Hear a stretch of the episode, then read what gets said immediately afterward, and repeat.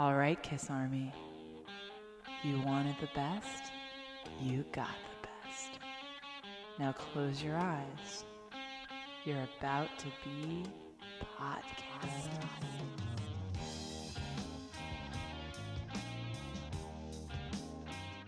Hello and welcome to your podcast. This is Gary Schaller. And this is James Hager. And I'm Ken Mills. And here we are at podcast headquarters. We've got three microphones. They're a little wonky, but we'll see what we can do. And this is our 30th podcast. And can you guys believe that? It's hard to believe. It's absolutely incredible. 30 years, 30 shows, and we thank everyone for sticking with us. And tonight we've got a great show. We're expecting a very special guest who may drop by. We have members of the weirdest Kiss tribute band alive, and that is Clown. They're going to be stopping by. That's right, and they're here to tell us about their new album, Clown Alive 2, which is a great record, a very cool tribute to Kiss. And uh, they're also going to tell us about. Hey, hey, wait a minute. Did you did you guys hear something? Yes. What was that? I don't know. Well, anyway, uh, to kick off the show tonight, we've got two very cool historic interviews. And Ferk, you were saying that maybe the listeners could uh, benefit from a little disclaimer about these interviews. Yes, we have uh, interviews with original members of the Kiss Road Crew, J.R. Smalling and Mick Campisi. Um, these guys were with Kiss when they were just an up-and-coming band from New York City, and they've got some really cool exclusive stories about the early days of Kiss that you won't find anywhere else. These are their stories told by the people that lived them. Right, and when we did these interviews, we knew that some of the things that JR and Mick might say uh, could raise a few eyebrows, you know, cause a bit of controversy. But try to keep in mind these are their stories, and this is how they saw it, and that's what we're here to deliver. You know, we want to celebrate history with the people who made it happen. So we're giving this stuff to you uncut because we think that our listeners deserve to. Uh, you guys did hear that, didn't you? Yeah. Yeah, I don't know what that was, dude. It's it's freaking me out a little bit.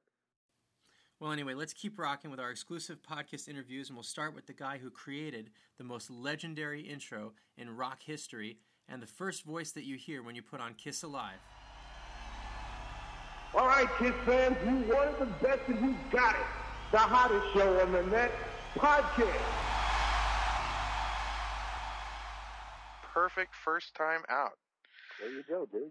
Wow, you and Ace Frehley are the only two people that can, could get that word right the first time. I love it. Right now, the voice of Alive is talking to me. There you go. It's amazing.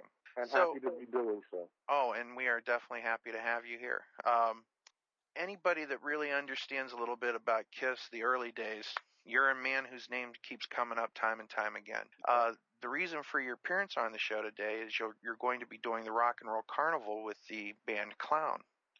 Uh, Correct. Are you looking forward to that? Most definitely, sure. Uh, uh, love Charlotte, and um, would love to be, uh, you know, associated with the event. So I got the call, and uh, Nick and I'll be down there for sure. You played drums on the demo of God of Thunder, correct? I, pl- I played drums actually on 15 tracks, one of which was God of Thunder. Uh, I'm the first drummer to ever play uh, Detroit Rock City. Uh, I played on uh, what would later become Doctor Love. Uh, there are a bunch of a bunch of different tracks. Wow, but you never got to wear the makeup. Uh, no, no, um, not really a glam kind of guy. Right. You know. Do you do you have any memories of recording those demos? Sure, Of course, sure, sure. Um, how that all came about was uh, you're probably aware that in the early going, uh, the group did a lot of one night shows, uh, barnstorming across the country and back again. And uh, after a particular tour, uh, the group was uh, promised and the crew was promised, you know, a month off or so, and you know, really take some uh, take some personal time. We got back to the city, and everybody went their separate ways. Peter went on vacation, and, and, and he was quickly out of the scene, temporarily, of of course. The call came in within a day or two of being back that um, there was an opportunity or possibility to work with Bob Ezrin, who, as you probably know, was the producer of Destroyer and had produced uh, uh, Alice Cooper and a bunch of other huge bands uh, before then. Excellent Uh, producer. And, and Bob is great. Bob is great. He's, he's a great guy. But um, the thing was that before Bob would even consider working with the band, he wanted to hear some demos of material that was supposed to be uh, put on this on this new album. Peter was gone, like I said, he was unreachable.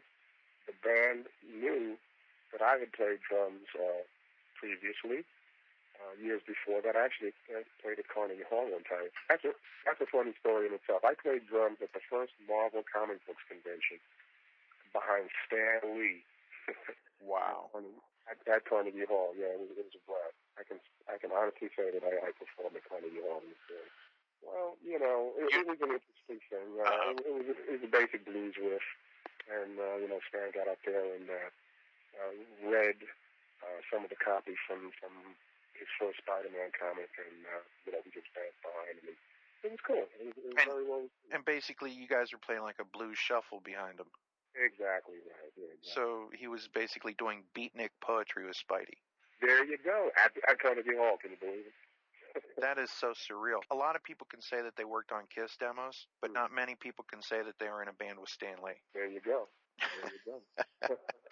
it's funny. I don't want to digress here too much, but a couple of years back, when when Pope Benedict came to New York, uh, he did an event uh, that was held in uh, St. John's, uh, St. Joseph's Seminary up in Westchester. Uh, it was an outdoor event called Papal Youth Rally. Drew 35,000 people. Had Kelly Clarkson. We had a bunch of Christian Christian rock bands, 18 bishops, 100, 107 cardinals, or however that goes, and the Pope. And I was the stage manager and talent coordinator for that. On 23 groups between 10 a.m. and 6 p.m and we got off on time. And yeah, and I, I really wanted to do that because I wanted to be able to tell everybody that I'm the only guy in the world that ever worked for Kiss and the Pope. wow. how far apart can you get, right? Now, how did you get involved with Kiss? I was uh, working uh, out of a uh, rehearsal studio in New York. It was called Baggy's, and uh, Baggy's in New York is the place where all of uh, the main bands, uh, American bands, as well as bands coming over from Europe, um, that's where they all put their shows together. I was working there. I worked for a bunch of groups. I worked for Dave Mason, Traffic. I was around when uh, Edgar Winter put together uh, uh, the band with Rick Derringer and uh, and, and the folks that are doing Frankenstein and songs like that. And um, I've been working there for a year or two. Richie Wise, the co-producer of the first three albums, along with uh, uh, Kenny Kerner. Yes. Yeah, those guys. Um, Richie was in a band called Dust uh, before that, many years before that, and I was in a band called Barbary Small. They all rehearsed out of my mother's basement in Brooklyn. So uh, we, got, we, we we had a great friendship. We grew up in the same neighborhood. Dust actually featured. I don't know if you're familiar with the band, but they featured uh, uh, a drummer uh, named Mark Bell, which later went on to become Marky Ramone. Oh wow! Yeah, and uh, uh, Kenny Aronson, a tremendous bass player. Yeah. He later went on to play with Bob Dylan and a bunch of other folks. And my mom's place was like the clubhouse. So uh, fast forward to uh, to me working at Baggy's and, and Kenny and Richie um, producing the first uh, Kiss album, and uh, I get a call from from from, uh, from Richie. Hey man, there's a good group that I'm working with right now. They're getting ready. They're going to be huge. So I want you to come down and check out one of their rehearsals, see what you like, and see if you like them, because they could use somebody with your talents and and, and your skill. So I said, sure. What the hell? You know, I, I went down. And uh, honestly, the group blew me away. It blew me away. It blew everyone away. And uh, met with uh, Bill Aucoin, and uh, we had a good rapport going. And uh, within, I guess, seven days, I was I was signed on and and, and working and ready to go. And you had joined the original Kiss Army before it was an army. exactly right. Yeah, I was a recruit before it was an army. Because you guys, you guys weren't necessarily bands. You guys were a pack of rats. You guys hung together all the time from what I understand. It, it wasn't it wasn't just a band. It, you guys did what you had to do to survive and uh, make it happen. And everything went back into the show. Am I correct? Sure, yeah, yeah, exactly. We were, we were considering that uh, the show, for all intents and purposes, really hasn't changed in the last 30 years or so. Those of us in the original Road Crew are really proud to know that uh, the, the work that the three of us did uh, is still being done today now by a much, much larger staff because we, everything is bigger now. But the basic elements are the same. You know, the fog and the spitting fire and the bomb and the levitating drums and, and, and all that good stuff. We're, we're really proud that we helped to pioneer that stuff. And, and you're right because uh, the guys we looked at, at at Kiss as as more than working for a band because everybody in the crew were, were musicians anyway. We, we looked out we looked out for the guys. I mean, we, we we were security, we were truck drivers, we were the pyrotechnicians, we did the wardrobe, we did everything, you know, and uh, and we really we watched the bands back because hey, they're New Yorkers, we're New Yorkers, and you know when you're a thousand miles from home and not necessarily in a friendly environment, you know, everybody's got to look out for everybody else. So we, we were happy to do that. So more a gang than a band. Pretty much so, yeah, yeah. You know, I mean, it's interesting because I'm I'm 16 and a half. Moose Peter Oreckinto, who was a pyrotechnician and sound man and everything else, he's a big guy too. He's about six one, six two, ex wrestler, college wrestler. So big beefy guy. When we rolled into a gig, you know, in denim and leather and you know four inch platforms, uh, you know, people saw us coming, and it, it, it, It was it was probably uh, very intimidating. it was meant to be. Now, um, how soon did the band decide to hide their faces from the press, and were there any funny moments that stand out as far as them being seen or photographed? Uh, I'm proud to say that they never got a photo of the band without makeup while I was on tour with them. Here again, you know, the the look of, of the people surrounding them were pretty intimidating, I guess, you know, although we're all sweetheart of the guys. you know. No, I mean when when we walked into a, a press conference or when we when we walked out in front of them and we said no cameras, uh, cameras went away. Very proud of that fact we were able to to, to do that without uh, damaging any cameras or any bodies for that matter. Are there any songs that the band had done that never made it to any of the albums? Oh, I'm sure there are plenty of them. I'm sure there are plenty of them. Are there any No, titles that stand out? Mm, no, no. To be honest with you know, when you're when you're doing 200 one nighters a year and uh, uh, running around the country, you know, it's pretty much two out of every three days the group is on stage, and that third day the crew is actually uh, driving to get there, or they're in the studio, you know, recording stuff. So, like we were talking about previously, those 15 tracks that I played on, hmm you know, they, they some of them uh, were released in the format that they were intended, like Detroit Rock City, for example. Uh, the original God of Thunder was was a much more up tempo kind of take on that particular track.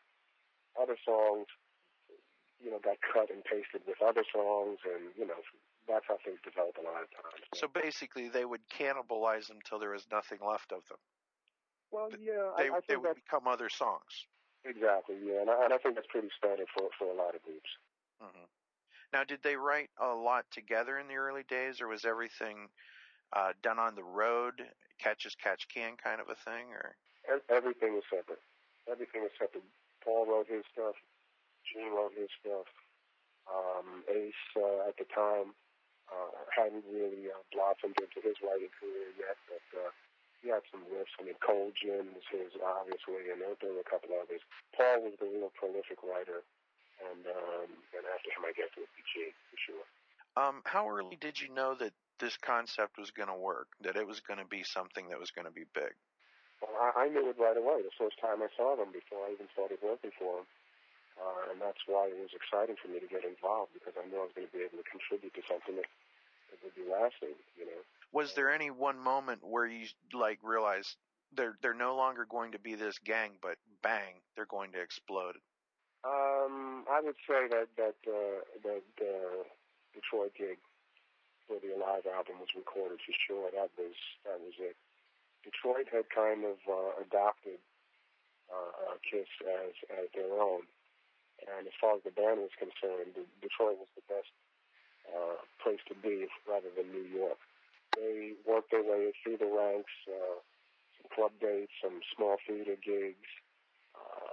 You know, up and up and up until finally, uh, you know, they opened up. I, I can't remember who they opened up for in, in Detroit a couple of times, but when they actually headlined uh, uh, that Detroit, those Detroit gigs, and uh, you look at and saw, you know, 15,000 people there all there just for Kiss. Uh, it, it pretty much uh, told the tale right there. Let's talk a little bit about what you're doing currently. I understand you're managing some bands. I'm managing some bands now. Yeah, yeah. Uh, it, since Kiss, I, I, I did a lot of different stuff. I, I was fortunate enough to uh, to uh, work with the management company immediately after leaving Kiss, a, a company called Leber Krebs, who at the time managed Aerosmith and Ted Nugent, ACDC and the Scorpions and Golden Earring and Parliament Funkadelic, George Clinton, things like that. So, so I, I, I was fortunate, like I say, to work uh, tour merchandising for Aerosmith, tour accounting for Ted Nugent, and tour manager for for George Clinton, and, and got a, a, a real good feel for other areas of, of the live uh, performing side of things other than just the stage. After that, I moved on. I worked for a lot of different bands, Dr. John, and, and, and just some, some great, great people. Ray Charles. So you basically could write a entire book, not just of Kiss, but of some of the most influential musical acts of the 70s. Yeah, some could say that. wow, that's amazing. I was fortunate, yeah, I was fortunate enough to uh, work with the Jacksons in 1984, the last time wow. Michael, rest his soul, played with his, his family on stage. Worked with uh, uh, Harry Belafonte, managed his company for a year, and did a, a worldwide tour with him. And uh, then wound up uh, promoting some concerts, did some shows down in the Cayman Islands, Maxi Priest and Third World, and the whole reggae vibe. And, uh, then joined up with a uh, Japanese concert promoter and did a bunch of uh, concert tours uh, promotion-wise in Japan. Are you still in touch with any of the members of Kiss? No, not really. Okay. Not, not really. I uh, I saw Gene a couple of years ago. He came to New York for a book signing, and it was funny. Nick and I kind of just showed up, and he's signing the books, and he looks up and he saw us, and his eyes got real big. You know, oh, God. We didn't really know how we were going to react, but uh, it was cool. It was cool. You know, everybody was cordial, and, and that was that. Uh, did uh, uh, see uh, Ace's gig? Uh, he did a gig in Nokia Theater here in New York a couple of years ago, and saw the band. They were a great band. Uh, went backstage and hung out with him for a while. He was uh, he was amazed to see us, and I think he was amazed he was still alive. uh, that everybody but, survived. exactly, exactly, yeah. But uh, no, you know, uh, it, it, it, it, things happen and, and, and, and things drift apart. You know, like I say, in the early going, when we were much more needed to be close at hand, and that's where we were. But as things happen, and you know, people uh, move on and do other things. You did mention uh, uh, a couple of the groups that I'm, I'm managing. I just wanted to get the names out there. Because oh, definitely, definitely. They'd be huge. There is a, uh, a metal band called Mahavatar. M A H A V A T A R. Mahavatar. Mahavatar. They are, they are crazy. Matter of okay. fact, we're getting ready to uh, to go up to a major label today and uh, try to move forward on the negotiations for their album. But they are fronted by a really a heavy heavy metal goddess. This woman uh, is she she growls like a man and she sings like an angel. So wow. Yeah, it's a real, real different thing.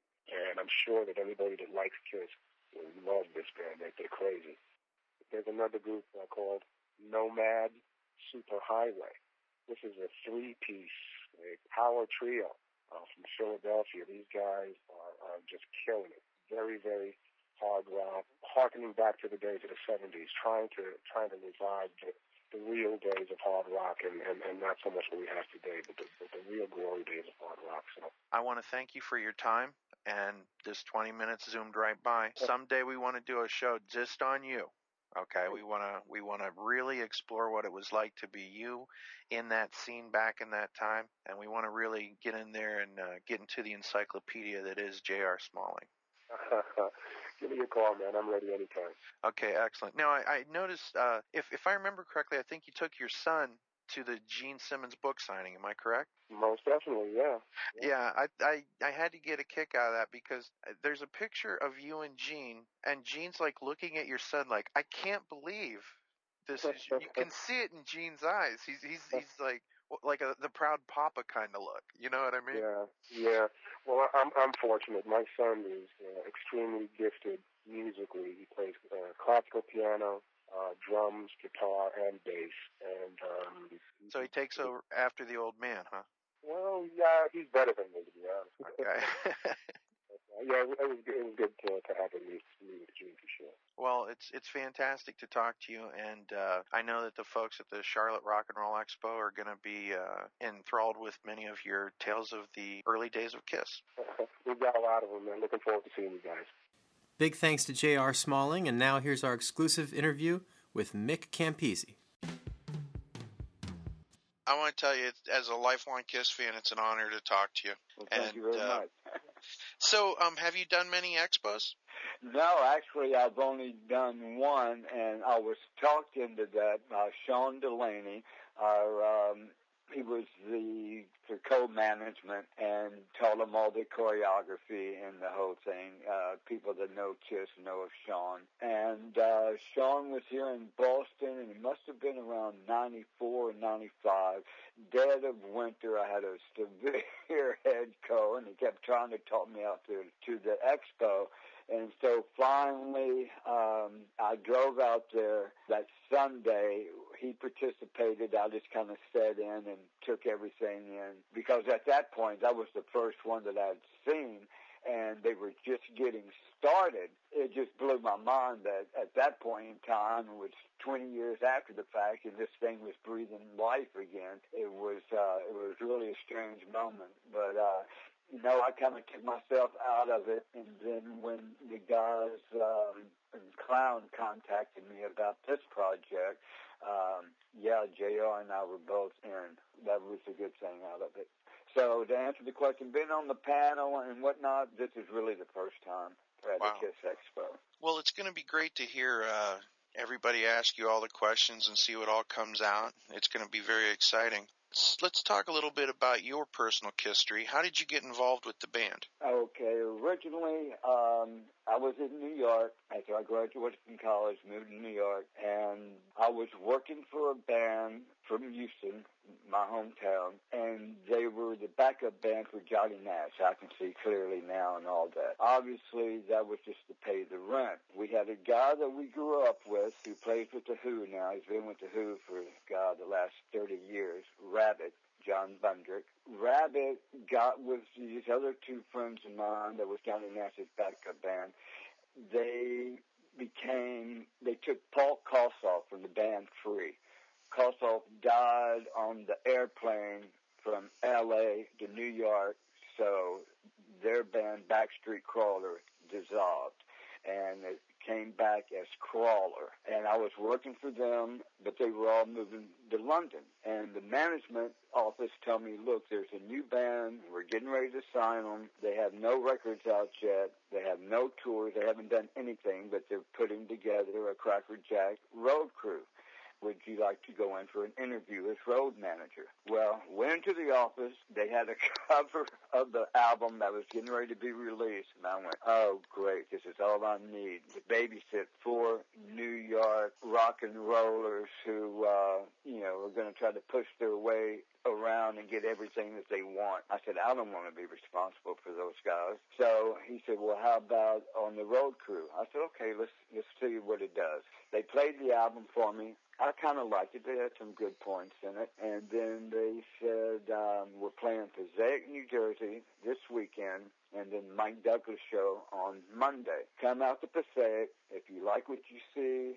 we'll have a meeting, we'll put all the offers on the table, and we'll be done with it. So went to see them, and they blew me away. They absolutely blew me away. They were the most high energy band I'd ever seen outside of Grand Funk Railroad. Now you have to remember this is 1973, late 1973. After the gig, they had this uh, reception room. I walked in, there must have been 300 women, girls in this room with um, the band, a couple of guys from management, and the road crew, just having like a semi-orgy. and I said, okay, rock and roll, let's do it. So I went to, um, that Monday, went to Philadelphia. We did the Mike Douglas show. That was my introduction, and that's how I got on the road crew with Kiss. We went through several incarnations of the what we call the original road crew because it's like with a band or anything else when you're living with someone 24 hours a day you have to have you have to be focused. You have to do everything that's asked of you. In fact, it shouldn't even be asked. You know you have to drive 500 miles after this show tonight, so get your ass in gear, do what you got to do. If you have time to take a shower at the gig, that's great. But the places we were playing were not arenas and stadiums. They were little theaters, you know, that didn't have showers. But anyway, it worked its way down to five of us and all five of us were like brothers. We got along famously, and we're all still friends 35, 36 years later. So once we settled on the road crew, the rest was easy. It was just 24 hours a day work. You know, that was the only drawback. But we were all working for a common cause to make this band, to have this band make it and to be part of it, and we would get our rewards in the end. So they told us. You know, the famous rock and roll cliche, the check's in the mail. Well, we've been waiting 35 years. And still haven't gotten the damn check. but I move around a lot, so. Right. no. Now, So that's how I got started.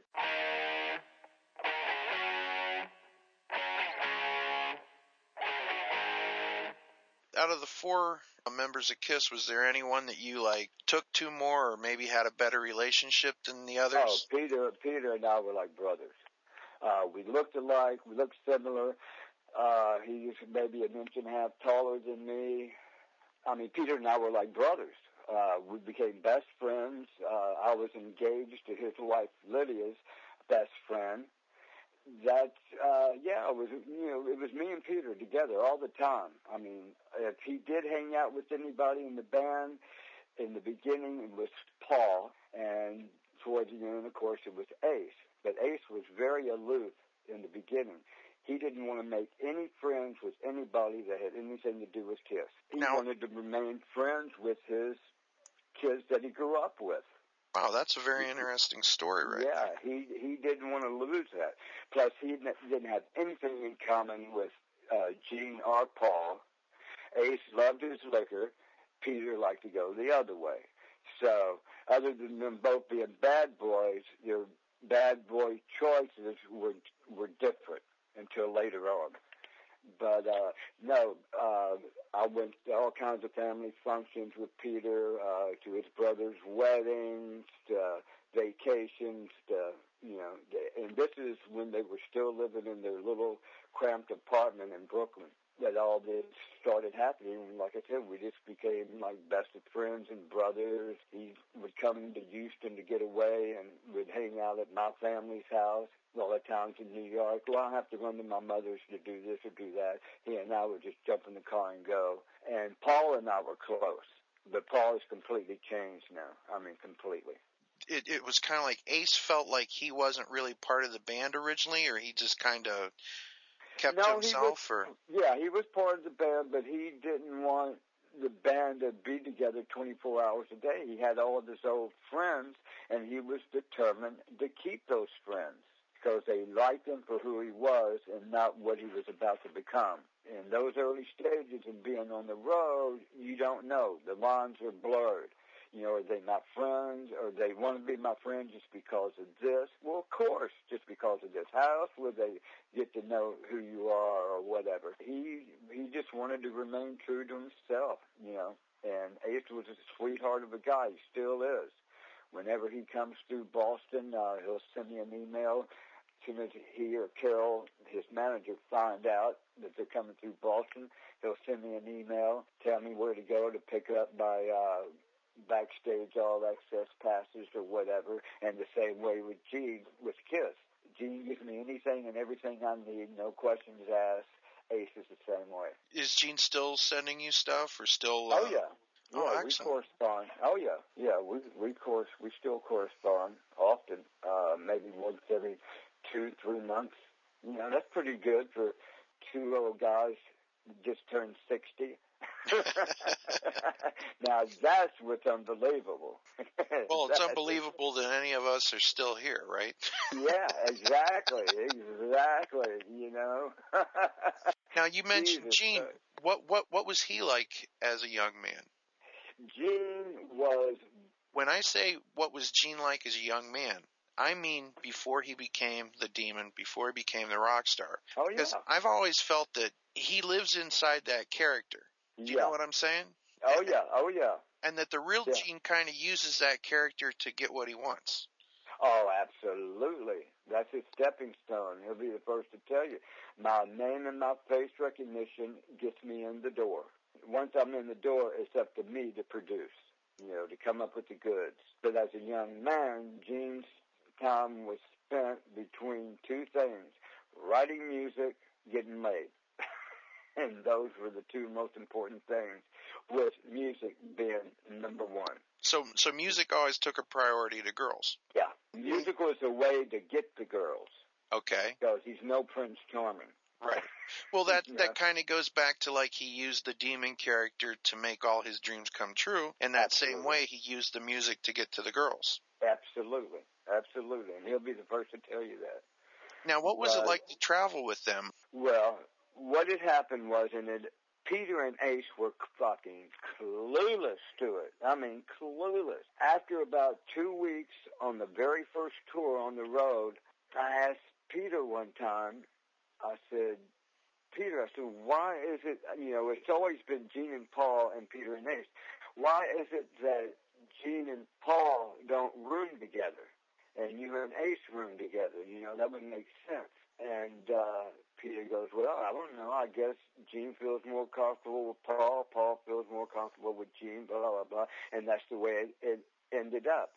I said, no, no, no, no, no. I said, you got this completely wrong. Growing up in Houston, some of my best friends, well, Billy Gibbons and I were at the same high school, at the same grade, you know, and uh, ZZ went through it in the beginning stages, keeping Dusty and Frank separated. Well, I pointed that out to Peter and told him, I said, the only reason why you have Paul as a roommate and not Ace is because they want to keep an eye out on you and Ace. They want to make sure you aren't getting high or this or that. There's spies in your room. That's the only reason why you have Paul and Ace has Gene as a roommate because they're keeping an eye on you. They know if you're together, all hell will break loose. Right. and Pe- Peter finally caught on to it. He goes, you know, I, I think you're right. I said, yeah, I think so. You had the early Kiss albums, which had more like a rock and roll, hard rock kind of thing, and then you had Mhm. the Alive album. Right. But then after that came Destroyer. It was a whole nother level. And we spoke to JR Right. about he played some drums on some of the demos Yeah. and everything. Yeah. But they had to basically impress Bob Ezrin to get them to work with them, correct? yeah, yes, After that, Destroyer was a game changer for the band. right. And it changed the band as well. Yep. For example, this that was the first. Yeah, and it, it- this was the first time that, for example, uh, it wasn't so important that it was the four guys that played on every track, or Right. you know, and it seemed like Bob Ezrin was trying to build a moment for each band member. For example, God of Thunder for Gene, Do You Love Me for Paul, Beth for Peter, and it seemed like nothing really happened for Ace. Yeah. Um, now we mentioned the Peter Criss uh, situation with Beth. right. How, how did Beth affect the band in good ways and in bad ways? In good ways, it brought them a whole new audience. In bad ways, a lot of their core audience hated it. The fact that they had the ballad on, you know, in their repertoire now. The power ballad, which, um, if I'm not mistaken, I know uh, Dream On uh, came out first. It did nothing. Uh, it was the second release of um, of that song is when Aerosmith, Aerosmith started making it with Dream On. But uh, pretty much that was the uh, every rock band had a um, a power ballad at the time, and I think it's primarily due to uh, to those two songs. But I don't know what the deal was. I know Ace was getting loaded. He didn't like uh, Bob Ezrin's approach. Before you had the primary songwriters were Gene and Paul, Correct. with bits from Ace, and all of a sudden here comes this track that Peter brought to the, the band, and Bob Right. Ezrin worked it over. And now right. Peter's dynamic in the band was was much larger. His his role in Oh, the yeah. band was much larger. How did that affect the attitudes between Gene and Paul, or Pete and Ace and everybody? How did that affect everything? Well, I'll tell you the truth, and uh, Tim, this is the God's honest truth. Peter, I love him to death, but he wasn't the sharpest knife in the drawer. You know what I'm saying? I would be really surprised if Peter wrote four or more words to Beth. The song was completely reworked by Paul first, then by Bob Ezrin. And Peter, with his beautiful voice, is what clinched the song. You could feel the pain and the hurt and the anguish, you know, just coming through in his voice. He definitely And, uh, brought it to life. Absolutely, absolutely. And Gene and Paul, you know, and Ace was, you know, patting on the back, great job, Pete, great job. Uh, whereas Gene and Paul would be snickering, going, he didn't write that damn song. That's just like in the very beginning, Ace, uh, Paul telling me about cold gin. He goes, I gave uh, Ace cold gin. He said he brought it to me. He said, I think the only words I used was uh, something about a liquor store and the lights will rob you and um, cold gin time again. He said, you know, and I wrote the rest. To be a friend, I gave the song to Ace, telling him, here, it's your song. You brought the idea. I just tweaked it. That's why Ace gets solo credit uh, for that song for Cold Gin. And but you know, it was just snickers on Gene and Paul's part. Like Peter didn't write this song, but you know, we got to keep peace in the band and make them feel their worth. So yeah, it's a throwaway track. We'll let them put it on the album. Little did they know. Yeah, little did anyone know that it was going to. exactly. Yeah. Exactly. Now, do you feel that uh, Gene and Paul wanted, like, for example, in the in the model of the Beatles, that you know there was the four Beatles and each one of them contributed?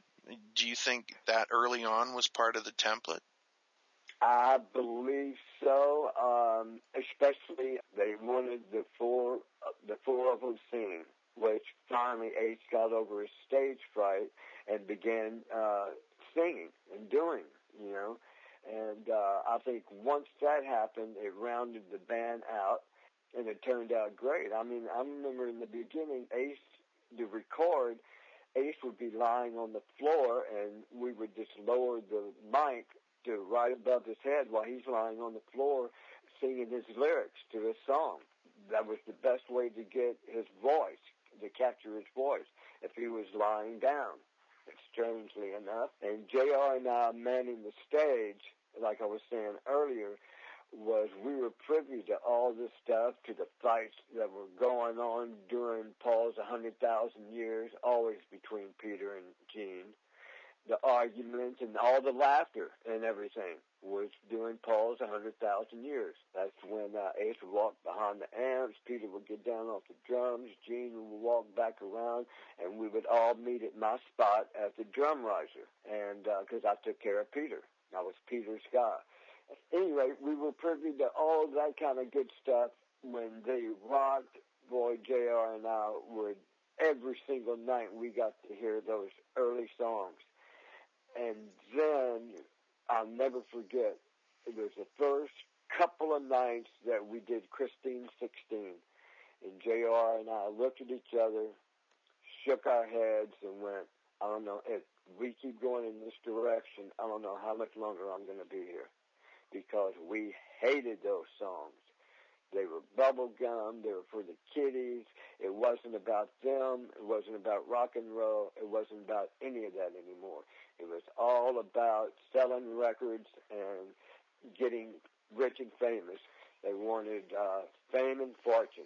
That's what they've got now. Um, Yeah. Now, you mentioned that there'd be an argument or laughter during Uh-huh. a hundred thousand years would be playing, and they Right. would get together, what would be the bone of contention? What would be a reason for strife? Oh, let's see. Peter was playing too fast, wasn't keeping the tempo, or you were dragging here, you were dragging there, and Gene's going, Peter's going, yeah, well, meanwhile, while you're trying to fucking fly through the air and missing every note, I've got to follow Paul, who is probably the worst guitar player I ever played with in my life, and uh, and I've got to follow him. So you know, either play the music or front in front of the camera, whatever you want to do. But don't get on me about you know dragging the beat or dragging the time because you're too interested in, in you know mugging for the cameras or mugging for the people, and that's you know so those those are the little things that arguments. It was generally about keeping time. Now, would Ace get on Pete about keeping time? Oh, never, never. Uh-uh. Ace is true. He's in his own world. in fact, he's much better now. Much better. Ace was always was cool. Always loved Ace. But now that he's come through the other end, I mean, it is just, I mean, I can't tell you. When I see Ace, or even uh, when I saw Peter on um, Eddie Trunk's show uh, a couple of weeks ago, just seeing him walk out there smiling and being happy. I mean, I had a grin from ear to ear all day long on my face just because my buddy went through all of this mess and came out the other side uh, and can live and tell about it. And that's the kind of, you know, joy that I get from seeing the band now. Gene flew me out August 2009, Labor Day weekend 2009. Um, Kiss did a one-off in Vegas at the um, at the Palms Casino. The reason why we they did that show is because Paul had just bought the top floor of the Palms and turned it into a, a penthouse with 360 degree angle or 360 degree view of uh, all of Vegas. That's where Paul has his second home now. So as a favor to the Palms for letting him do all this stuff, uh, Kiss did this show. Gene flew me out and um, had me top notch everything, put me up at the Bellagio, had a car, this, that, everything. So I invited JR to come, but his kid was starting school the next day, the day after Labor Day, so he couldn't make it. But anyway, that was no, that was like the first time that I had seen Paul 20 years, and he was just you know playing the rock star still, and um, and Gene had uh, uh, had Shannon and the kids there, and uh, I sat with them on the on stage right and watched the show. So no, Gene is treating me. You know, I couldn't be asked to be treated any better. Really shown his colors on that one. Well, that's excellent. I mean, Gene and I, on I remember when he was writing material that wound up on the Rock and Roll Over solo album, and he would come out uh, on the bus sometimes, and there was a stretch where it was about a week. He uh, rode with us on the bus. Everybody would be in there getting their sleep in their rack, except for Gene and I, and we would be up front, and he would have his guitar, I'd have mine, and uh, there were three or four songs that we wrote together in those buses that showed up on either Destroyer solo album, Rock and Roll Over. So we we did all of that stuff, and like I say, I would completely floored when a new album would come out. Uh, this especially after I would say around '77, Rock and Roll Over. I was already gone by then. To see these albums put them on the stereo when the album came out, when the record came out, and play it, and you hear this riff that you made up and was planned. that was the cuts of the song, and boom, here it is. I want to Right. thank you for being part of uh, our show, and it is a real honor to talk to you and JR, part of the original road crew, and we uh, hope to have you back on the show in the future. Well, thank you very much for the opportunity, and um, hopefully we can do it again at different places, and uh, uh, friendship can develop out of all of this. And That'd be that would fantastic. Be wonderful. That'd be Same fantastic. here. All right, Mick. Well, thank you much, All right. and it was a Thank real you. pleasure to, to talk yeah. to you. Same here. All right. God bless. Okay, Ken. Take care, buddy. Talk to you in the future. Mm, bye. Okay. Bye bye. If you enjoyed those two interviews, don't forget that Mick and JR will be appearing at the Rock and Roll Carnival on March 13th in Charlotte, along with the band Clown, who should be here shortly. They got a new album out and. Oh, hang on, let me get that. Ah, the caller ID says it's Dirty D. I wonder what she wants. Uh, guys, it's Dirty D. Hey D, what's up? I'm down in Admin's laboratory and there's a bunch of clowns going crazy down here, breaking stuff, making a mess. Uh, they're on their way upstairs now to see you. Uh, guys, maybe we should. Hey, wait a minute! You can't just. Ah! Ugh!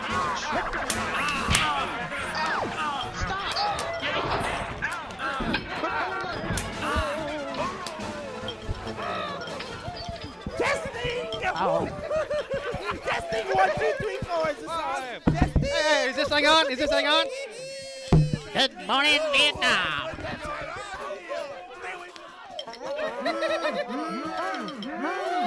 How you doing, people? We are not conducting a test of the emergency pod kiss system. This is an actual emergency.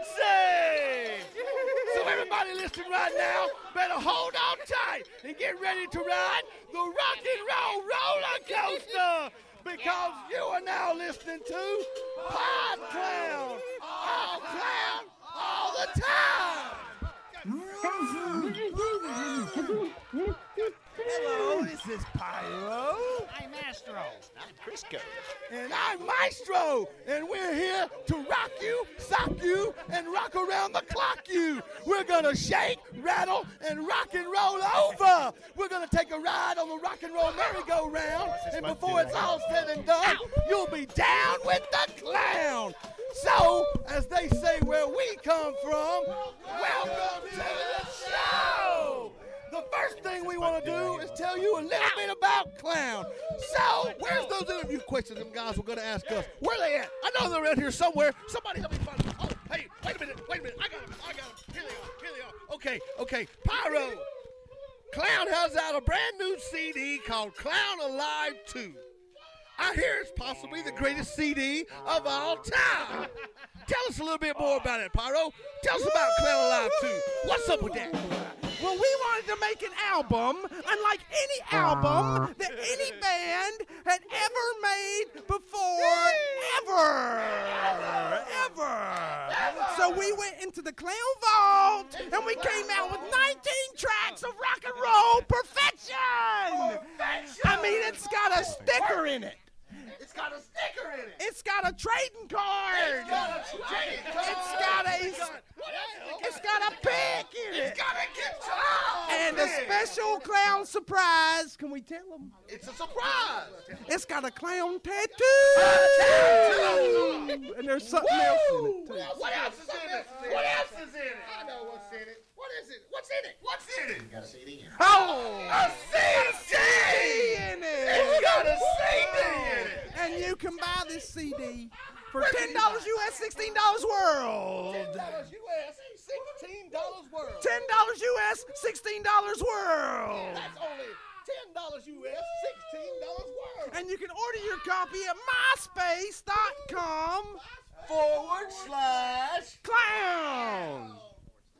That, that again. that's MySpace.com myspace.com forward slash clown. CD contains ticker pick trading card and a special ground surprise. If you're reaching more than two hours, please call your doctor. You're not available in San Francisco, New Mexico, California.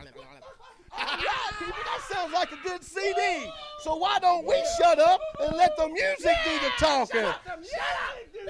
All right, people.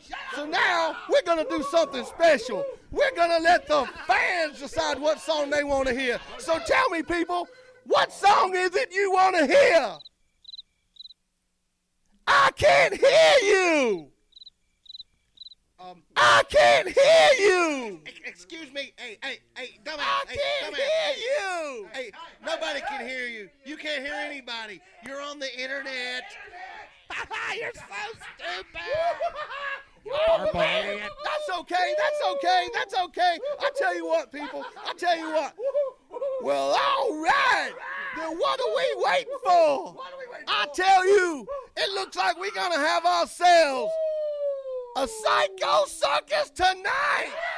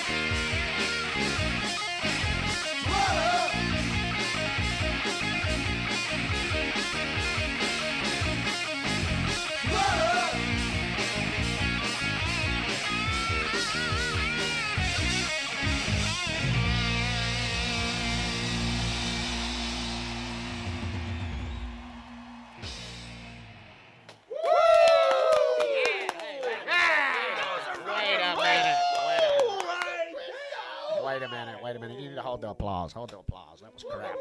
That was crap. hey, I've got a question for Maestro. What? What do you want to know? What'd you do with the money? What money? The money your mama gave you for singing lessons.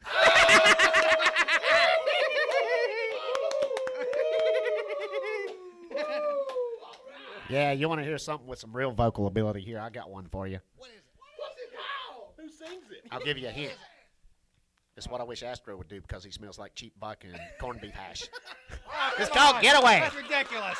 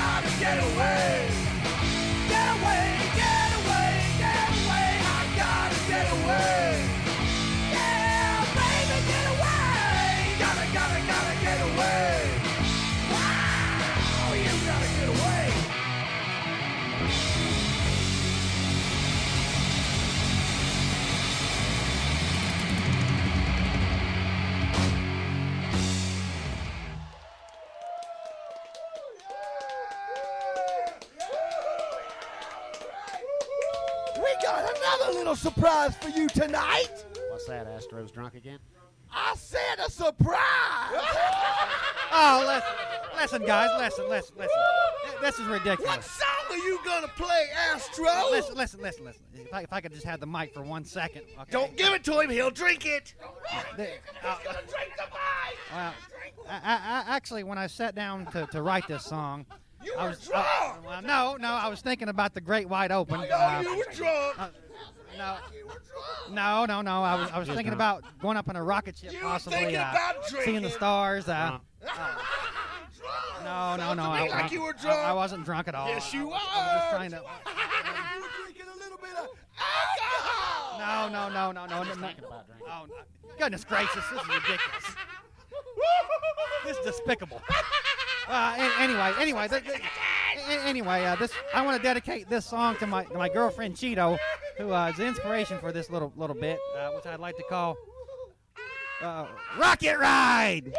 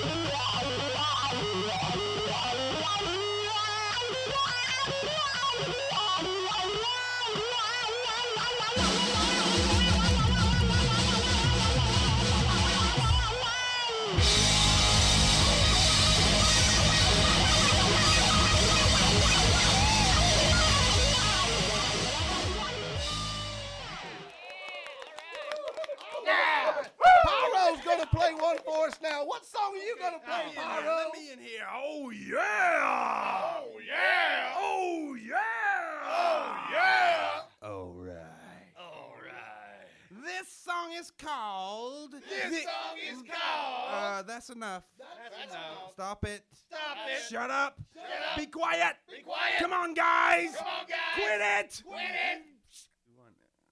I'm stupid. We know. Hey, if you had half a brain, you'd have half Yeah, a come on, Pyro. Hey, Hey, hey, interview would I already might- figure that out by now. Come on. I might be stupid, but I know what time it is. What time is it? It's kissing time.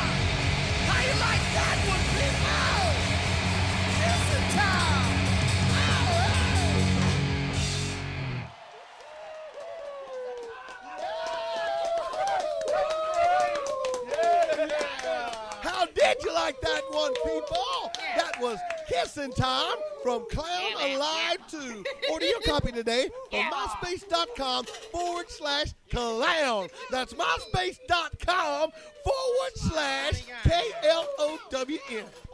All right, then, people. Okay, uh, we'd like to apologize for uh, your regular host not being here today. They must have been all tied up. Mm-hmm. Okay, we're sorry. We're sorry. The joke's Sorry, over. The joke's sorry. over. We're Let so him go. sorry. Let him go. Let him go. Sorry. Get him up. Get him up. So Untie. sorry. Untie. Untie. Take off the duct tape. Take off the. Who glued him to the floor? Oh now Who glued him to the floor? That's gonna leave a mark. All right, now listen, people. It's time for us to get on out of here. We're gonna go outside, get in our clown car, and head on down the road because we're getting ready to go to Kiss Coffee House presents the Rock and Roll Carnival in Charlotte, North Carolina, Saturday, March 13th at 3 p.m. For more information, go to myspace.com forward slash Rock and Roll Carnival. That's myspace.com forward slash R O C K A N D R O L L C A R N I V A L. Rock and Roll Carnival, baby. You better be there. We're going to be there. If you live near Charlotte, North Carolina, and you call yourself a self respecting Kiss fan, and you are not at this event, shame, shame, shame on you, girl. It's only $10 to get in the door. Only $10. If you want to spend a little bit more, we also have VIP tickets available. We got one for 25, one for 45. Go to the website and find out all about that. We got a great day of rock and roll scheduled for you. We got live tribute bands. We got a Kiss tribute band called Clown. I hear they're pretty good. They're all right. We got a all-girl ACDC tribute band called Backseat Confidential. We got a Ramones tribute band called Too Tough to Die. We're gonna have ourselves a rock and roll flea market too. We got dealers coming from all over the southeast. They're gonna be selling Kiss merchandise, rock and roll, heavy metal, horror, comic books, clothing and accessories. They're gonna be selling CDs, DVDs, vinyl LPs. We're gonna have a little bit of everything. So come on down, bring your wallet, come on in, and stay with us for a little while. We got a very special guest coming in to talk to you. We got Mr. J.R. Smalling and Mr. Mick Campise, the original Kiss Road crew. They got all kind of great stories to tell you about life on the road with Kiss, and they're coming to Charlotte, North Carolina, and they're gonna tell them to you. So you better be there, and you better be ready. And if that wasn't enough, after the Rock and Roll Carnival is through, we're gonna keep things going all night long with the Rock and Roll Carnival after party. We got a stand-up comedian named Joe Phoenix coming in. He's gonna make you laugh. Then Charlotte Horror Rockers, the Graveyard Boulevard, are gonna crank it up and keep the party going all night long. So come on out. Saturday, March 13th, Tremont Music Hall. Kiss Coffee House presents the Rock and Roll Carnival. MySpace.com forward slash Rock and Roll Carnival. MySpace.com forward slash Rock and Roll Carnival. Come on out and get ready to rock and roll. Whoa, whoa, whoa, whoa, whoa. Yeah, yeah, yeah. Hey, we love you. Good night.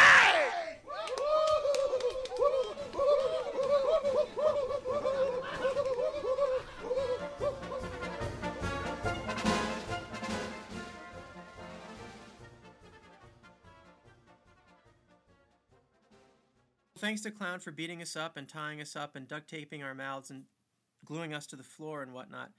Ken and James, how are your wounds healing? Uh, I guess I'll survive. I, I, I think I need some medical attention fairly quickly. Well, while we wait for the ambulance to get here, I'll say thanks for supporting us through 30 podcast installments. And stick around because we plan to do a lot more cool stuff. See you next time. On Podcast 31.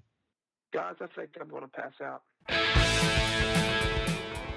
And that's our show. Thanks for listening. Be sure to check us out on the web at www.podkist.com. If uh, you have any suggestions, comments, or just want to talk to us, drop us a line at podcast at gmail.com. Be sure to check out James's other site, which is called zombiefaq.com. For all you white zombie fans, it's the place to be. A big thanks to Julian and all of our friends over at kissfaq.com. Big thanks to all of our pals at mykisslife.net. Keith Leroux and all the staff over at kissonline.com. They do a great job representing the hottest band in the land. Our good buddy Ken at his website, which is called kissfansite.com. Thanks for all you do for the podcast, your great graphics. If you have a Kiss related website and want us to uh, mention it in the show notes or uh, possibly talk about it on the air, just let us know and we'll see what we can do about that. As James mentioned, be sure to check out Kiss Online for links to all the individual band members' websites. And as always, a big thanks to Gene Simmons, Paul Stanley, Ace Frehley, Peter Criss, Vinnie Vincent, Bruce Kulick, Eric Singer, Tommy Thayer, and the memories of the late great Eric Carr, and the late great Mark St. John. You are Kiss, and we are your army. Thanks for listening. Good night. This concludes this episode of the PodClown Broadcasting System. The stupid, silly shenanigans you just heard were certainly stupid and silly. we now return you to your regularly scheduled podcast programs. So long, sayonara, and buenos dias. Somebody's smoking some Swisher Sweets. I smell them.